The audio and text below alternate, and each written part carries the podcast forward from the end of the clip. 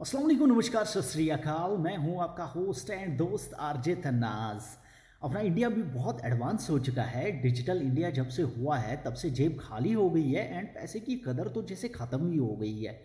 पनवारी के पास जाओ तो वो भी बोलता है, भैया, छुट्टा दे दीजिए। छुट्टा नहीं है, या तो पेटीएम कर दीजिए।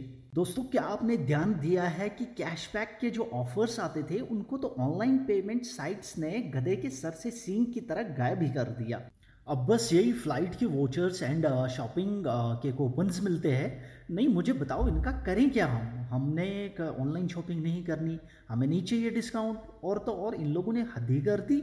Lens cart and eye care के कूपन्स देने का क्या लॉजिक है भैया? हमारी आँखें ठीक है, हम अंधे नहीं है, क्यों अंधा बनाने की कोशिश कर रहे हो यार? गूगल पे की बात करें तो उसका तो कुछ अलग ही सीन चल रहा है। कैशबैक के नाम पे बेटर लक नेक्स्ट टाइम पकड़ा रहे हैं। अब तो यार ये बंदी करनी पड़ेगी, वरना या तो ये कुछ टाइम बाद यूज़ करने का भी टैक्सी लगा देंगे मेरे हिसाब से तो। एक बात है मेरे भाई, पैसा जब जेब में होता है ना, उसकी फीलिंग ही अलग होती है यार। ऑनलाइन करोड़ों हो तो वो फील नहीं आता जो जेब में पड़े सौ रुपये की फीलिंग होती है। चले, छोड़ें, इस ऑनलाइन पेमेंट के मसले को, मेरी बातें ज़रा तवज्जो से सुनिएगा। इंसान की लाइफ में चार स्टेजेस आते हैं। पहला स्टेज उसका बचपन होता है, जहाँ वो अपनी ही मस्ती में मगन होता है। वो दुनिया को समझने की कोशिश कर रहा होता है। बस एक दो साल बाद उसकी ज़िंदगी ट्रैक पे आती है। मतलब कि वो स्कूल में जाना शुरू कर देता है। अपने पेरेंट्स की खुशी के लिए उसकी स्टडीज़ चालू हो जाती है। उसका ब्रेन जो है धीरे धीरे डेवलप होता है एंड वो समझने लगता है। घर ये बचपन से ही इंसान की मार शुरू हो जाती है।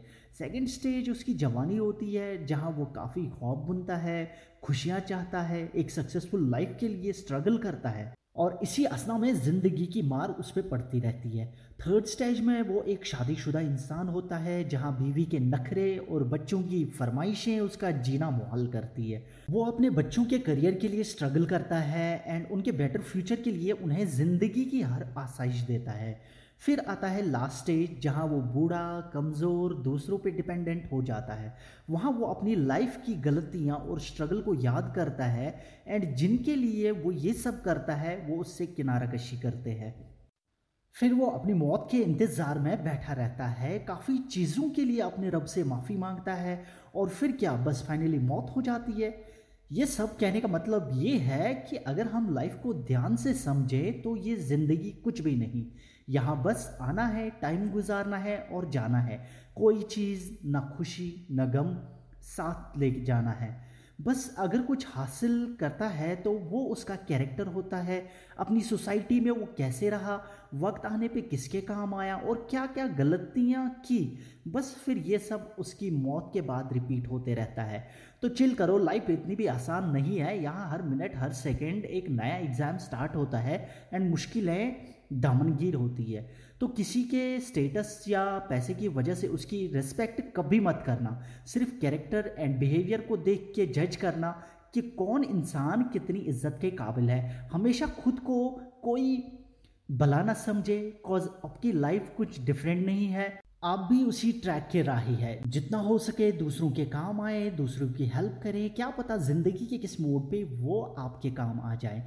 दीन, धर्म और कोई भी ऐसी चीज़ जिसके बिना पे इंसानों में डिफरेंस आए, उस नेगेटिव फैक्टर को ख़त्म करो खुद पे हावी ना होने दें। बस ये सोच के चले कि जैसे ये गरीब और मजबूर ज़िंदगी गुजार रहा है, वैसे ही मेरी भी ज़िंदगी गुजर रही है। सबको मरना है, मौत ऐसी चीज़ है जो हर किसी को आनी है। कोई इससे मुँह नहीं मोड़ सकता और ना ये किसी को छोड़ती है। ह्यूमैनिटी ही बस वो चीज़ है जो एक इंसान को बाकी सारे क्रिएचर्स से अजीम बनाती है। तो प्लीज़ अपने कॉन्शियंस को, पैसे के लिए पावर के लिए ना मारें, क्योंकि कोई भी चीज़ आपके पास परमानेंट नहीं रहने वाली। बाकी प्लीज़ अपने कीमती ख्याल कमेंट्स में टाइप करें। मिलते हैं नेक्स्ट एपिसोड में। तब तक के लिए खुदा हाफिज।